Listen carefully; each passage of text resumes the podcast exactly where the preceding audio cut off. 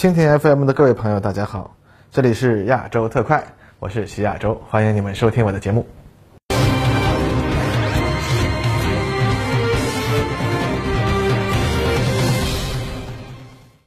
好，各位观众，大家好，我是观察者网的徐亚洲，欢迎收看我的亚洲特快栏目，我将与您一起关注最新的前沿话题。那么上周啊，美国国防部空军副部长啊威尔罗普宣布啊，美国空军的 NGAD，也就是下一代空中优势战斗机的首架全尺寸原型机已经开始试飞，并且声称啊，该机已经打破了世界纪录啊。尽管呢，他做了这个宣布啊，但是啊，除了各大媒体转发新闻，主流的专业媒体呢都没有在第一时间发表相关的评论。主要也是因为呢，维尔罗普啊没有透露任何关于这架飞机本身的性能特征方面的详细信息，那大家也没法说嘛。啊，列车长呢第一时间想到的是去搜美国国内近期啊 UFO 目击报告啊，毕竟长期观察美国航空技术发展情况的朋友们应该都知道，这玩意儿有时候还真是比专业情报啊更能看出一些风声来。那个经典的搞笑电影《黑衣人》里啊，负责监控地球上外星人活动的黑衣人啊，就是通过街头小报来获得各地的这个外星人活动最新信息的啊。在航空领域呢，有时候这情况呀，还真是有点类似。那么从两千年以后呀，美国 UFO 爱好者圈内就一直流传着所谓 TR-3B 啊黑三角飞行器的传说。当然了，他们对这些模糊的照片进行一番莫名其妙的处理之后啊，再发挥想象力啊，画出来的这个想象图就是各种诡异了。要不呢，就是画成一个三角形儿童玩具；要么呢，就是画成《星球大战》里的歼星舰啊，涂个黑色啊。那么不过这个东西呢？在列车长看来呢，实际上最有可能呢，就是用于验证啊，波音、洛马、诺斯罗普等公司在六代机前期研讨阶段经常说的无垂尾小展弦比飞翼构型的验证机，或者说呀，无尾翼的啊超音速飞机。那么我们知道，超音速飞行的这个历史已经有了几十年了，但是呢，它一直是航空技术界的一个重要课题。我们现在熟悉的美俄标的这个五代战斗机，或者是我国的第四代战斗机啊，就是 F 二十二、苏五七啊和歼二十。那么下面我们都按照国际标准来说啊，用美国人的五代概念来说，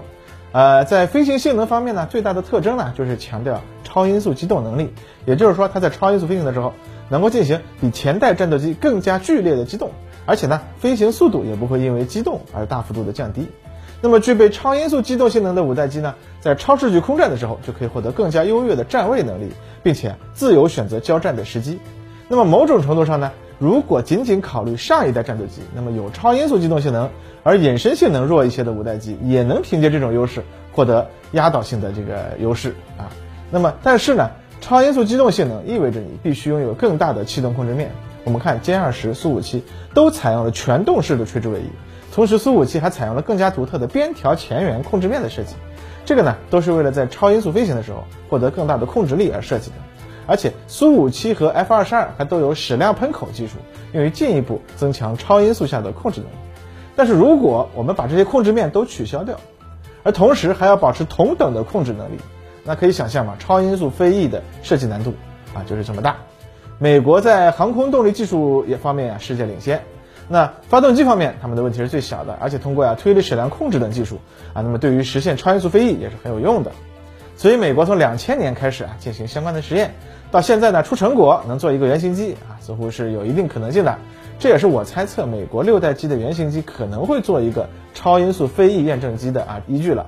那么这个九月二十一日啊，美国航空周刊刊发了他们对于 NGAD 验证机看法的一个文章，介绍了美国新一代制空战机啊十年来的论证历史和目前 NGAD 的一些发展经过啊。那么文章认为啊，美国空军副部长所说的这个打破世界纪录的说法。那么在传统来看呢，应该是说飞行性能的啊创纪录飞行啊，例如说两个城市之间的平均速度啊，或者是爬升到某个高度所需要的时间啊。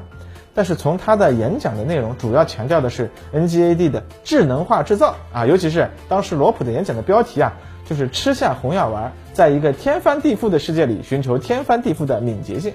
也就是说，他演讲的主旨仍然是。美军去年以来所说的这个快速研发能力啊，也就是数字化百式战机整个这个项目所强调的，不寻求一种能够直接验证第六代战斗机全部性能特征的啊，每种原型机都只强调一方面特征的啊这个特色。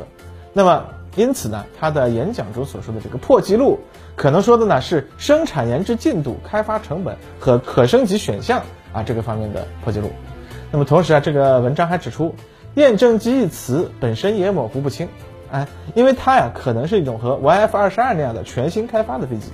也可能呢仅仅是在一架 F 十六上搭载一些新的设备来进行验证，因为早年间 F 三十五的机载设备就曾经用一架 F 十六搭载进行过试飞。那么尽管呢这还有很多模糊的地方，但是呢航空周刊表示，他们啊重新查阅今年这个美国空军的预算文件还是有些收获啊，比如说今年预算文件规定啊，用于 NGAD 项目的下一代自适应推进啊 NGAP 这个发动机，也就是我们所说的变循环发动机。按照美军的计划呢，要在二零二五财年交付第一台用于测试的发动机，二零二六财年啊才会进行飞行测试。那么这个呢，就至少说明我们现在看到的这个第六代验证机呢，尚未配备这种新一代的发动机。当然，虽然《航空周刊》是美国航空界的权威杂志，但是他们也不能发表声明内容嘛啊，他们的这个报道啊，其实还是没有什么实质性的内容啊，没有什么实质性的内容。这个时候呢，我们就不妨看看世界上目前最先进的第五代战斗机啊歼二十的总设计师杨伟同志啊，今年四月发表的论文《关于未来战斗机发展的若干讨论》。在这篇文章里啊，他总结了美国十多年来对第六代战斗机发展的讨论情况啊，指出了美国关于第六代战斗机讨论过程中出现的一些死路不通的死胡同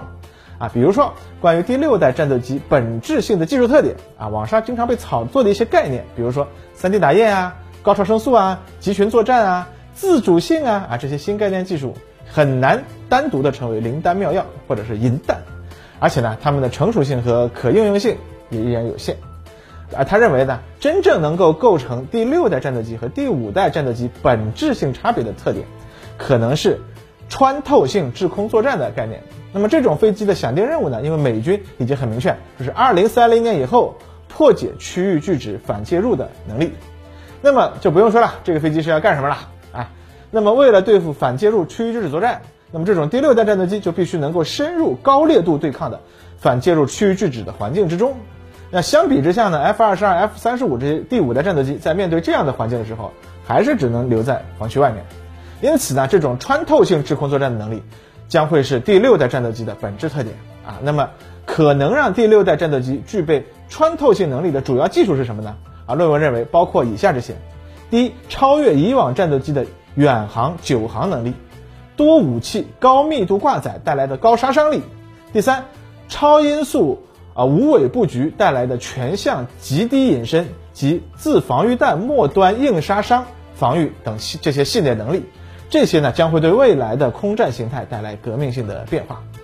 此外呢，杨伟总师啊在文章中还指出，除了上面这些硬技术，那么在战斗模式方面啊。OODA 循环领域也会有一个新的变革，美军称之为 OODA 三点零概念。那 OODA 呢，在了解现代信息战这概念的朋友啊，应该都挺熟了啊。这个概念呢，就是说把战斗行动分解为四步，即观察、分析、决策、行动，缩写就是 OODA。那么交战双方呢，不断进行自己的 OODA 循环，然后根据对手的动作来决定自己的下一步动作。而在这个过程中呢，又分为传统的 OODA 一点零概念啊，和强调通过信息对抗手段破坏。对方 OODA 循环加快自己 OODA 循环速度，从而取胜的 OODA 二点零概念啊。那么现在呢，随着人工智能技术的引入，OODA 循环概念进入三点零时代。那么飞行员呢，就借助人工智能对更为丰富的信息资源进行分析判断，大幅度降低事务性的脑力负荷，从而更好的呢应对复杂的战场环境，将精力呢更加集中在判断决策上，进而呢成为空战任务的监督者啊。换句话来说啊。大家看到前段时间美军啊进行这个人工智能自动空中格斗的这个实验了，那么未来呢，类似这样的东西可能会成为战斗机的一个基本功能。那飞行员呢就不会是啊再需要去做决定，说接下来我是要做一个破 S 啊，还是做一个铜滚啊，而是决定现在我是不是要开始进入狗斗啊？那么之后的狗斗的本身的全过程就由 AI 来负责了。那么杨伟总师还在文章中他探讨了有人无人战斗机的这些概念。他得出的结论呢是，世界上主要国家基本认可有人高端战斗机仍然是下一代战斗机的主流。那么无人机呢，可能更多的还是强调单一性能的啊比较廉价的飞机。那么下一代战斗机的发展，同时呢还有一点就是必须强调与整个作战体系的并行发展，以免呀出现 F 二十二那样的信息孤岛的尴尬啊。那我们知道 F 二十二呀，它采用的电子设备都是在上一代软硬件系统的这个基础上。堆砌先进技术发展出来的，结果呢，在今天它就很难融入新一代系数的这个美军作战体系，这个呢也是下一代战斗机发展中所必须注意的问题。最后呢，就是一个快速原型、快速部署的问题。杨伟总师啊在文章中指出啊，从二零一九年底美国国防部的政策变化来看，美国的 NGAD 啊很可能会进入快车道。论文中就认为啊，美国空军很可能将 NGAD 项目列入 MTA 采办流程啊，也就是说一个快速研制啊，一次只解决一个关键性需求，首先产生一个呃远程穿透性的空中平台，机载系统呢沿用 F 三十五和 B 二幺等项目已经发展成熟的啊系统，然后呢通过多个的快速原型步骤，在快速部署的同时来发展新的能力增量。那么基本上来说呢，这篇发表于今年四月份的文章，虽然主要是针对美国的一个技术追踪啊，但是也透露了杨伟大神啊在负责我国下一代战斗机论证研制过程中一些思路和想法。比如说，下一代战斗机仍然是一个有人驾驶的高性能飞行平台，而不会是一个由一群无人机蜂群啊组成的，会也不会是啊一种采用这个组合式动力的空天战机啊。我们需要的呢是一种能够对抗美国的这个穿透性制空任务的新型作战飞机，它呢应该采用与对手相似的技术组合，但是呢要更强调我军自身的需求。其实这个某种程度上，歼二十啊是一种执行穿透性制空任务的飞机啊，它很大程度上就是要利用自身的隐身和远程攻击能力去打击敌军高度设防的关键节点，动摇敌军总体的攻防能力。美军呢现在也要来学歼二十了。当然，只是技术上他们可能更加先进一些啊，而现在呢，我们呢又要开始如何设想对付美军的歼二十，这个就本身形成了一个很有意思的循环了哈。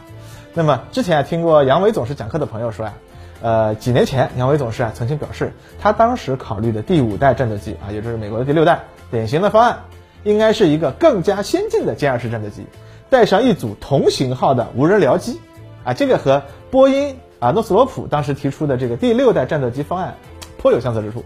那么经过几年的发展啊，不知道我国的下一代战斗机又能从美军现在的动向中得到多少启发呢？咱们这个吃瓜群众啊，可以先等着看看。好了，本期节目的全部内容就到此为止了，感谢您的收看，咱们下次再见。